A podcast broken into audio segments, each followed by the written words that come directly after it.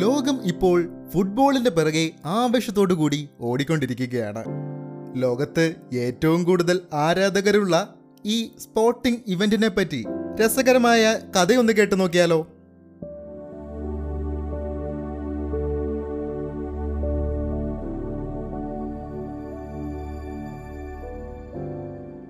It's me Shamlad ജനിച്ചു പോയ മനുഷ്യനിലേക്ക് സ്വാഗതം. ബി സി മൂവായിരത്തി അഞ്ഞൂറ് കാലഘട്ടത്തിൽ ചൈനയിലുണ്ടായിരുന്ന സൂച്ചു എന്ന കളിയിൽ നിന്നാണ് ആധുനിക ഫുട്ബോളിന്റെ ഉത്ഭവം.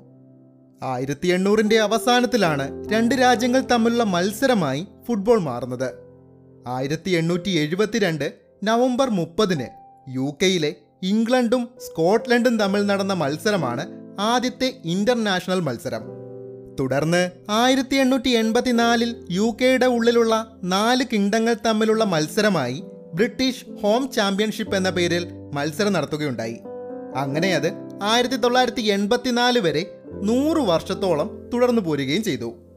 അങ്ങനെ അത് നടക്കുമ്പോഴും യു കെക്ക് പുറത്തുള്ള രാജ്യങ്ങൾ തമ്മിൽ മത്സരിക്കാൻ യാതൊരു നിർവാഹവുമില്ലായിരുന്നു അങ്ങനെ ആയിരത്തി തൊള്ളായിരത്തി തൊണ്ണൂറിലും ആയിരത്തി തൊള്ളായിരത്തി തൊണ്ണൂറ്റി നാലിലും നടക്കുന്ന ഒളിമ്പിക്സിലൂടെയാണ് അതിനൊരു അവസരം ഉണ്ടാകുന്നത്.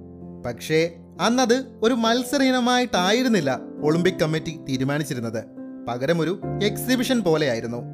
രാജ്യങ്ങൾ തമ്മിൽ മത്സരിക്കുമെങ്കിലും അവർക്ക് മെഡലോ അല്ലെങ്കിൽ ഒരു സമ്മാനമോ കൊടുക്കുന്ന രീതിയൊന്നും അന്നില്ലായിരുന്നു. ലോകം മുഴുവൻ ആരാധകരുള്ള ഒരു കായിക ഇനം ഇങ്ങനെ ഒതുങ്ങിപ്പോകാൻ കാരണം ഇതിനെ ഏകോപിപ്പിക്കാൻ ഒരു സംഘടന ഇല്ലാത്തതാണ് എന്ന് മനസ്സിലാക്കുകയും അങ്ങനെ ആയിരത്തി തൊള്ളായിരത്തി നാലിൽ ഫിഫ എന്നൊരു സംഘടന നിലവിൽ വരുന്നു. ഫുട്ബോളിന്റെ ഉന്നമനത്തിനായി നിലവിൽ വന്ന federation international football association FIFA ഒളിമ്പിക്കിന്റെ ചട്ടക്കൂടിന്റെ വെളിയിൽ ഒരു ഇന്റർനാഷണൽ ടൂർണമെന്റ് സംഘടിപ്പിക്കുന്നത് ആയിരത്തി തൊള്ളായിരത്തി ആറിലാണ് സ്വിറ്റ്സർലൻഡിലായിരുന്നു അന്ന് ആ മത്സരം. അത് ഫുട്ബോളിന്റെ ആദ്യഘട്ടമായതുകൊണ്ട് തന്നെ ധാരാളം പോരായ്മകൾ ഉണ്ടായിരുന്നു ഫിഫ തന്നെ അതൊരു പരാജയമാണെന്ന് സമ്മതിക്കുകയും ചെയ്തിട്ടുണ്ട്.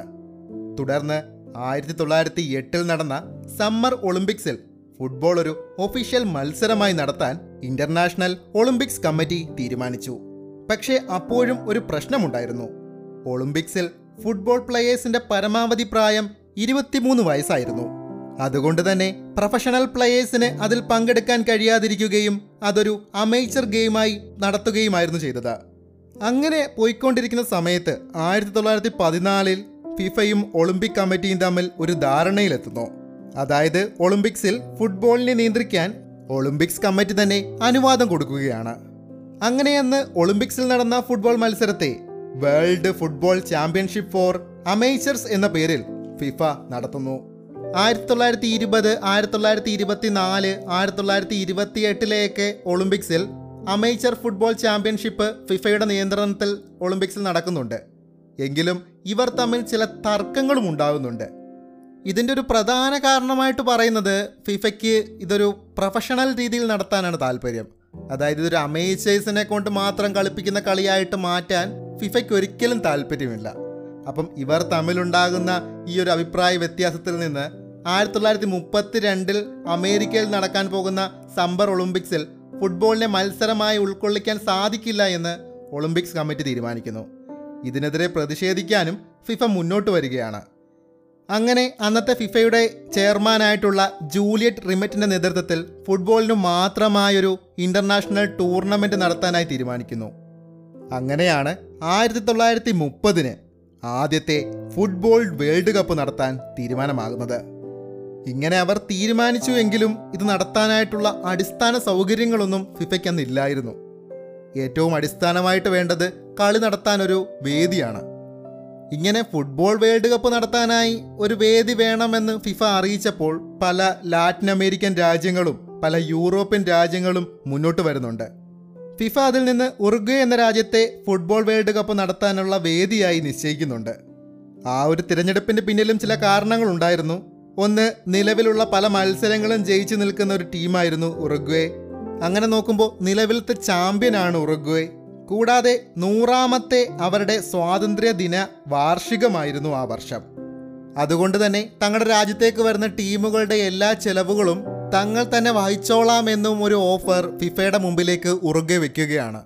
അപ്പോൾ ഫിഫയ്ക്ക് ഏറ്റവും നല്ലൊരു ഓപ്ഷനായി ഉറുഗ്വേ തോന്നുകയും ആയിരത്തി തൊള്ളായിരത്തി മുപ്പതിലെ ആദ്യത്തെ ഫുട്ബോൾ വേൾഡ് കപ്പിന്റെ വേദിയായി ഉറുഗ്വേ തീരുമാനിക്കുകയുമായിരുന്നു. ഇപ്പോൾ വേൾഡ് കപ്പ് നടത്താനുള്ള വേദിയെല്ലാം ഓക്കെയായി. ഇനിയിപ്പം വേണ്ടത് ഒരു ട്രോഫിയാണ്. അങ്ങനെ ആബേൽ ലോഫർ എന്ന ഒരു ഫ്രഞ്ച് ശില്പി ഇതിനായി ഒരു ട്രോഫി നിർമ്മിക്കുകയാണ്. സ്പോർട്സിന്റെയും വിജയത്തിന്റെയും ഗ്രീക്ക് ദേവതയായ നൈക്കി ഒരു അഷ്ടഭുജ കപ്പ് എടുത്തുയർത്തി ഒരു ബേസിൽ നിൽക്കുന്നതായിരുന്നു അത്. അങ്ങനെ ട്രോഫിയും ലഭിച്ചു കഴിഞ്ഞപ്പോൾ ഫിഫ തങ്ങൾക്ക് ആവശ്യമായിട്ടുള്ള ചില നിയമങ്ങളൊക്കെ ഉണ്ടാക്കുകയാണ്. എങ്ങനെയാണ് ഈ വേൾഡ് കപ്പ് നടത്തേണ്ടത്? ഇനി എങ്ങനെയാണ് മുന്നോട്ട് പോകേണ്ടത് എന്നുള്ളതിന്റെ കുറച്ച് നിയമങ്ങളും നിയന്ത്രണങ്ങളും എല്ലാം അവർ നിർമ്മിക്കുന്നുണ്ട്. അങ്ങനെ നിർമ്മിക്കുന്ന ഒരു നിയമമാണ് എല്ലാ നാല് കൊല്ലം കൂടുമ്പോഴുമായിരിക്കും ഫുട്ബോൾ വേൾഡ് കപ്പ് നടക്കുക. ഏത് ടീമാണോ ജയിക്കുന്നത് അവർക്കായിരിക്കും അടുത്ത വേൾഡ് കപ്പ് വരെയും ഈ ട്രോഫി സൂക്ഷിക്കാനുള്ള അവകാശം. ഇൻ കേസ് ഏതെങ്കിലും ഒരു ടീം അടുപ്പിച്ച് മൂന്ന് പ്രാവശ്യം വേൾഡ് കപ്പ് സ്വന്തമാക്കുകയാണെങ്കിൽ അവർക്ക് ഈ ഒരു ട്രോഫി സ്വന്തമായി സൂക്ഷിക്കാം. അതായത് അവർക്ക് തിരിച്ചിനി ഫിഫയ്ക്ക് ആ ട്രോഫി കൊടുക്കേണ്ട ആവശ്യമില്ല. അവർക്കത് ഉപയോഗിക്കാം എന്നുള്ളൊരു നിയമമാണ് അവർ ഉണ്ടാക്കുന്നത്. ഫിഫയ്ക്ക് അങ്ങനെ അടിസ്ഥാന സൗകര്യങ്ങളെല്ലാം ലഭിച്ചതിന് ശേഷം ഈ പ്രധാനപ്പെട്ട രാജ്യങ്ങൾക്കെല്ലാം ഒരു കത്തയക്കുകയാണ്. ഇതേപോലെ ഒരു വേൾഡ് കപ്പ് സംഘടിപ്പിക്കാൻ പോവുകയാണ്. ഉറുഗയിൽ വെച്ചാണ് നടക്കുന്നത്. ഇതേപോലെ ഒരു ട്രോഫി ആയിരിക്കും കിട്ടുക. അത് നാല് വർഷത്തിനുള്ളിലായിരിക്കും മാറി മാറി വരുന്നത്. ഇങ്ങനെയുള്ള കാര്യങ്ങളെല്ലാം പറഞ്ഞുകൊണ്ട് നിങ്ങളുടെ രാജ്യത്തെ ടീമിനെ ഈ ഒരു വേൾഡ് കപ്പിൽ പങ്കെടുപ്പിക്കാനായി അയക്കണമെന്ന ഒരു ഇൻവിറ്റേഷൻ ഫിഫ ഔദ്യോഗികമായി ഈ രാജ്യങ്ങൾക്കെല്ലാം അയക്കുകയാണ്. വേൾഡ് കപ്പിന്റെ ചരിത്രത്തിൽ ഈ ഉറുഗെ വേൾഡ് കപ്പിൽ മാത്രമാണ് ഒരു ക്വാളിഫയർ ഇല്ലാതെ രാജ്യങ്ങളെ ക്ഷണിച്ചു വരുത്തി മത്സരം നടത്തിയത്. എങ്കിലും യൂറോപ്പിലും മറ്റുമുള്ള ചില രാജ്യങ്ങൾ ഈ വേൾഡ് കപ്പിന് വരില്ല എന്നൊരു തീരുമാനത്തിലേക്ക് എത്തുകയാണ്. അതിന്റെ ഒരു പ്രധാന കാരണം യാത്രയും അതിന്റെ കോസ്റ്റുമായിരുന്നു യൂറോപ്പിൽ നിന്ന് ഈ ലാറ്റിൻ അമേരിക്കയിലേക്ക് പോകണമെങ്കിൽ അറ്റ്ലാന്റിക് സമുദ്രം മറികടക്കണം. അത് നല്ല ചിലവേറിയ ഒന്നാണ്. കൂടാതെ ക്ലബ്ബ് ലെവൽ മത്സരങ്ങളെയെല്ലാം ഈ യാത്ര ബാധിക്കുകയും ചെയ്യും.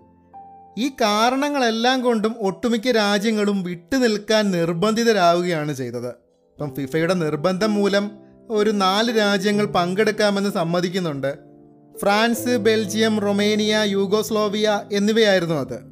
അങ്ങനെ നാല് യൂറോപ്യൻ രാജ്യങ്ങളും മറ്റ് ഒമ്പത് രാജ്യങ്ങളും കൂടി ചേർന്ന് പതിമൂന്ന് രാജ്യങ്ങൾ ആദ്യത്തെ ഫുട്ബോൾ വേൾഡ് കപ്പിൽ മത്സരിക്കുന്നു. ലോക വേൾഡ് കപ്പിന്റെ ആദ്യത്തെ മത്സരം ആയിരത്തി തൊള്ളായിരത്തി മുപ്പത് ജൂലൈ പതിമൂന്ന് മെക്സിക്കോയും ഫ്രാൻസും തമ്മിൽ നടക്കുന്നു. ആ മത്സരത്തിന്റെ വിസിൽ മുഴങ്ങി ഏതാനും നിമിഷങ്ങൾക്കകം ലൂസിയോ ലോറന്റ് എന്ന ഫ്രാൻസിന്റെ കളിക്കാരന്റെ കാലിൽ നിന്നും വേൾഡ് കപ്പിന്റെ ആദ്യത്തെ സുവർണ ഗോൾ പിറക്കുന്നു. ആദ്യ ഗോളിന്റെ ആവേശത്തോടുകൂടി മെക്സിക്കോയെ നാലേ ഒന്നിന് പരാജയപ്പെടുത്തി ലോക ഫുട്ബോളിന്റെ ചരിത്രത്തിലേക്ക് ഫ്രാൻസ് കാലെടുത്തു വെച്ചു. ഉറുഗ്വേ വേൾഡ് കപ്പ് നടക്കുമ്പോൾ ചെറിയ ചില പ്രശ്നങ്ങളെല്ലാം ഉണ്ടാകുന്നുണ്ട്. ചില മത്സരങ്ങളെല്ലാം കാണാൻ മുന്നൂറിൽ താഴെ മാത്രം കാണികളെ അന്നവിടെ എത്തുന്നുള്ളൂ. റഫറിയുടെ ഇടപെടലെല്ലാം ചില രാജ്യങ്ങൾ ഒരു പോരായ്മയായെല്ലാം ഫിഫയെ ഉയർത്തി കാണിക്കുന്നു. അങ്ങനെ കുറേ പ്രശ്നങ്ങളെല്ലാം നടക്കുമ്പോഴും ആയിരത്തി തൊള്ളായിരത്തി മുപ്പത് ഉറുഗ്വയിൽ നടന്ന പ്രഥമ ഫുട്ബോൾ വേൾഡ് കപ്പിന്റെ ഫൈനൽ ഒരു വിസ്മയമായി മാറി. ഏകദേശം ഒരു ലക്ഷത്തോളം വരുന്ന കാണികൾ ആർത്തിരമ്പിയ സ്റ്റേഡിയത്തിൽ അർജന്റീനയെ ആതിഥേയരായ ഉറുഗ്വെ നാല് രണ്ടിന് പരാജയപ്പെടുത്തി ആദ്യത്തെ ഫുട്ബോൾ വേൾഡ് കപ്പ് സ്വന്തമാക്കി. അങ്ങനെ ആ വേൾഡ് കപ്പ് വൻ വിജയമായതോടുകൂടി ഫിഫയ്ക്ക് പിന്നീട് തിരിഞ്ഞു നോക്കേണ്ടതായി വന്നിട്ടില്ല. ലോകത്ത് ഫുട്ബോളിന് ഇത്രയ്ക്കും ജനപ്രീതി ഉണ്ട് എന്ന് ഒളിമ്പിക്സ് കമ്മിറ്റിക്ക് പോലും മനസ്സിലാകുന്നത് അതോടുകൂടിയാണ്.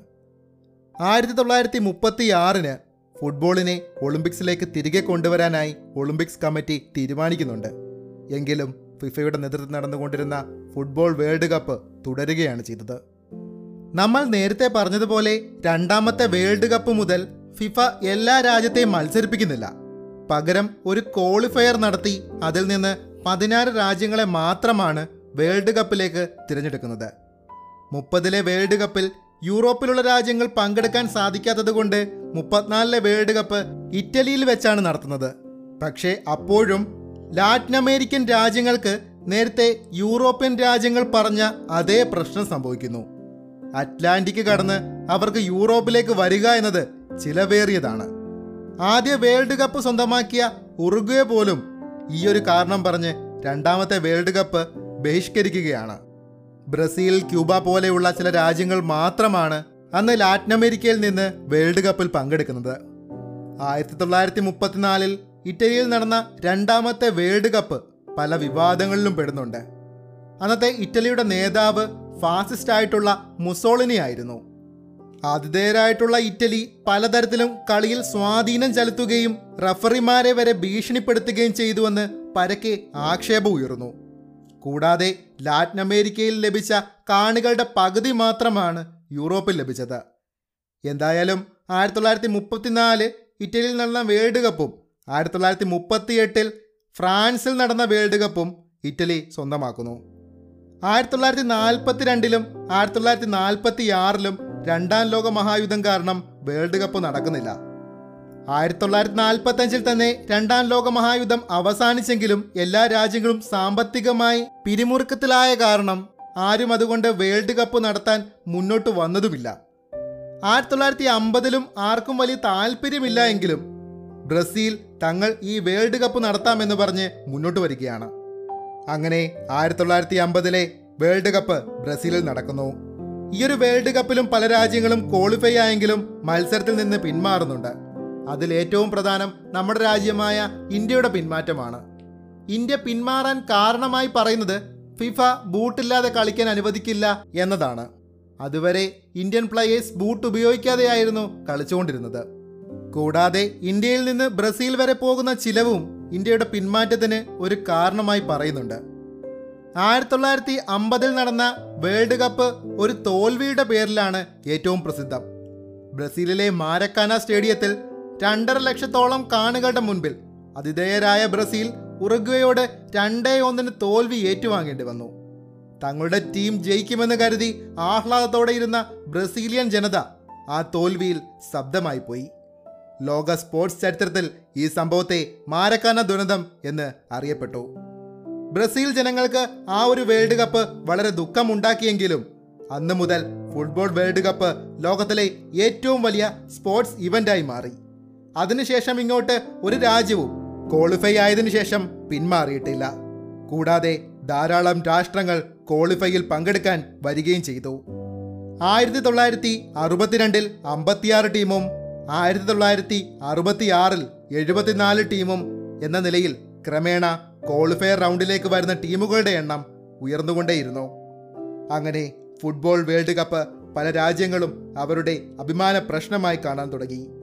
ഫുട്ബോൾ ജനങ്ങളുടെ ഇമോഷനായി മാറുകയും ചെയ്തു. ഇതിന്റെ എല്ലാം പ്രധാന കാരണമായി പറയുന്നത് ടെലിവിഷൻ ബ്രോഡ്കാസ്റ്റിന്റെയും സാങ്കേതിക വിദ്യയുടെയും വളർച്ചയാണെങ്കിലും ഫിഫ വേൾഡ് കപ്പ് ഒരു മഹാസംഭവമായി മാറിയിരുന്നു. ആയിരത്തി തൊള്ളായിരത്തി അമ്പതിൽ മാരക്കാന മൈതാനത്ത് അടർന്നു വീണ കണ്ണുനീർ തുള്ളികളുമായി അടങ്ങിയിരിക്കാൻ ബ്രസീലിയൻ ജനതയ്ക്ക് കഴിയുമായിരുന്നില്ല. ആയിരത്തി തൊള്ളായിരത്തി അറുപതോടുകൂടി വേൾഡ് കപ്പ് എന്ന ഇവന്റിനേക്കാൾ മുകളിൽ ബ്രസീലിയൻ മഞ്ഞക്കുപ്പായക്കാർ പെലെ എന്ന ഫുട്ബോൾ ദൈവത്തോടൊപ്പം വളർന്നിരുന്നു. ആയിരത്തി തൊള്ളായിരത്തി അമ്പത്തി എട്ടിൽ സ്വീഡനെയും ആയിരത്തി തൊള്ളായിരത്തി അറുപത്തിരണ്ടിൽ ചിലിയെയും ആയിരത്തി തൊള്ളായിരത്തി എഴുപതിൽ മെക്സിക്കോയെയും തോൽപ്പിച്ച് ചരിത്രത്തിൽ ആദ്യമായി ഒരു ടീം മൂന്ന് വേൾഡ് കപ്പ് അടുപ്പിച്ച് സ്വന്തമാക്കുന്നു. ഫിഫയുടെ മുൻ തീരുമാനപ്രകാരം ഏതെങ്കിലും രാജ്യം അങ്ങനെ തുടർച്ചയായി മൂന്ന് പ്രാവശ്യം വിജയിച്ചാൽ അവർക്കാണ് ആ ട്രോഫി. അതുകൊണ്ട് തന്നെ അന്നുവരെ കൈമാറി വന്ന ആ ട്രോഫി ബ്രസീലിന് സ്വന്തമായി.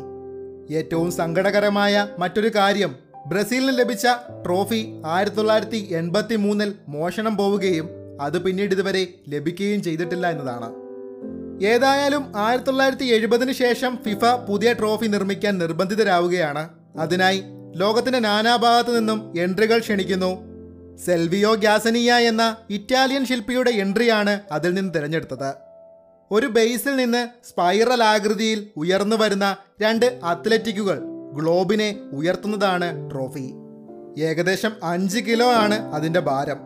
പതിനെട്ട് കാരറ്റ് സ്വർണം കൊണ്ടാണ് ഇത് നിർമ്മിച്ചിട്ടുള്ളത്. ഇനിയൊരു രാജ്യത്തിനും ഇത് സ്വന്തമായി കൊടുക്കില്ല എന്നും ഫിഫ തന്റെ റൂളിൽ മാറ്റം വരുത്തുകയും ചെയ്തു. എന്തായാലും ഫുട്ബോൾ വേൾഡ് കപ്പിന്റെ പ്രസക്തി നാൾക്ക് നാൾ വളരുകയും ഫിഫ അതിൽ കൂടുതൽ രാജ്യങ്ങളെ പങ്കെടുപ്പിക്കാൻ നിർബന്ധിതരാവുകയും ചെയ്തു.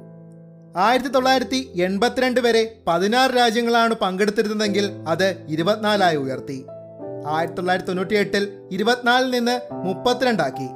ഇനി രണ്ടായിരത്തി ഇരുപത്തിയാറിൽ അത് നാൽപ്പത്തെട്ട് ആക്കുമെന്നാണ് ഫിഫ പറഞ്ഞിട്ടുള്ളത്. രണ്ടായിരത്തിന് ശേഷം ഇപ്പോൾ ഏകദേശം ഇരുന്നൂറ് ടീമുകൾ നിരന്തരമായി ക്വാളിഫൈയിൽ പങ്കെടുക്കാനായി വരുന്നുണ്ട് എന്നത് നമുക്ക് കാണാൻ സാധിക്കും. മറ്റൊരു പ്രധാന സംഭവം അമേരിക്കൻ ഭൂഖണ്ഡങ്ങളിലും യൂറോപ്യൻ ഭൂഖണ്ഡങ്ങളിലും മാത്രം നടന്നിരുന്ന വേൾഡ് കപ്പ് രണ്ടായിരത്തി രണ്ടിൽ ആദ്യമായി ഏഷ്യയിലേക്ക് വരികയായിരുന്നു. ജപ്പാനും കൊറിയയുമായിരുന്നു അന്ന് സംയുക്തമായി അത് നടത്തിയത്. പിന്നീട് രണ്ടായിരത്തി പത്തിൽ ആദ്യമായ ഒരു ആഫ്രിക്കൻ രാഷ്ട്രവും ആതിഥേയരായി. സൗത്ത് ആഫ്രിക്കയായിരുന്നു അന്ന് വേൾഡ് കപ്പ് നടത്തിയത്. ഇപ്പോൾ ഇതാ രണ്ടായിരത്തി ഇരുപത്തിരണ്ട് ഖത്തറിൽ വേൾഡ് കപ്പ് നടക്കുന്നു. ചില പ്രത്യേകതകൾ കൂടിയുണ്ട് ഈ ഒരു വേൾഡ് കപ്പിന്. ഒന്ന് അതിന്റെ ചിലവാണ്. ഇരുന്നൂറ്റി ഇരുപത് ബില്യൺ ഡോളറാണ് ഖത്തർ വേൾഡ് കപ്പിനായി ചിലവാക്കുന്നത്. അതായത് ഇന്ന് വരെ നടന്ന മുഴുവൻ വേൾഡ് കപ്പുകളുടെയും ചിലവിനേക്കാൾ വലുതാണ് അത്. കൂടാതെ ഒരു അറേബ്യൻ രാഷ്ട്രം വേൾഡ് കപ്പ് പോലെ ഒരു ഇവന്റ് നടത്തുമ്പോൾ ഉണ്ടാകാൻ സാധ്യതയുള്ള ചില റെസ്ട്രിക്ഷൻസും പ്രധാന പ്രശ്നമാണ്. അത് സ്ത്രീ സമത്വവും ലൈംഗിക ന്യൂനപക്ഷങ്ങളുടെ നിയന്ത്രണവും ഒക്കെയാണ് ഇങ്ങനെ പ്രശ്നങ്ങൾ ഒരുപാടുണ്ടെങ്കിലും ഇന്ത്യയിലുള്ള ഫുട്ബോൾ ആരാധകർക്ക് ഇതൊരു അവസരമാണ്. പ്രത്യേകിച്ച് നമ്മൾ മലയാളികളുടെ. കേരളത്തിലെ നല്ലൊരു വിഭാഗം ആളുകളും ഫുട്ബോളിന്റെ ആരാധകരാണ്. അതൊരു ആവേശവുമാണ്. ഫുട്ബോൾ എന്ന കായിക ഇനത്തെ അനന്തമായി സ്നേഹിക്കുകയും വൈവിധ്യമാർന്ന ടീമുകളെ സപ്പോർട്ട് ചെയ്യുകയും ചെയ്യുന്ന ഒരു ജനവിഭാഗം ചിലപ്പോൾ ഇവിടെ മാത്രമായിരിക്കാം. അതുകൊണ്ട് തന്നെ സാധാരണക്കാരന് അഫോർഡബിളായി പോയി കാണാൻ സാധിക്കുന്ന ഒരു വേൾഡ് കപ്പ് കൂടിയാണ് ഇത് എന്നതാണ് നമുക്ക് ലഭിക്കുന്ന ഏറ്റവും വലിയ അവസരം. ഇന്നിതുവരെ ഇരുപത്തിയൊന്ന് വേൾഡ് കപ്പുകളാണ് നടന്നിട്ടുള്ളത്. അതിൽ എട്ട് രാജ്യങ്ങൾക്ക് മാത്രമാണ് ട്രോഫി സ്വന്തമാക്കാൻ സാധിച്ചിട്ടുള്ളത്. ലോകത്ത് ജനസംഖ്യയിൽ രണ്ടാം സ്ഥാനത്തുള്ള ഇന്ത്യയ്ക്ക് ഇതുവരെ ഒരു ടീമിനെ പങ്കെടുപ്പിക്കാൻ സാധിക്കാത്തത് നമ്മുടെ പരാജയം തന്നെയാണ്. എങ്കിലും ഐ പോലെയുള്ള ചില നീക്കങ്ങൾ ഇന്ത്യയുടെ ഭാവിയിലേക്ക് വെളിച്ചം പകരുന്നുമുണ്ട്. നമുക്കെന്തായാലും പ്രതീക്ഷയോടുകൂടി കാത്തിരിക്കാം. മറ്റൊരു വിഷയവുമായി ഒപ്പമിരിക്കാം. This is Shamlad signing out ജനിച്ചുപോയ മനുഷ്യൻ.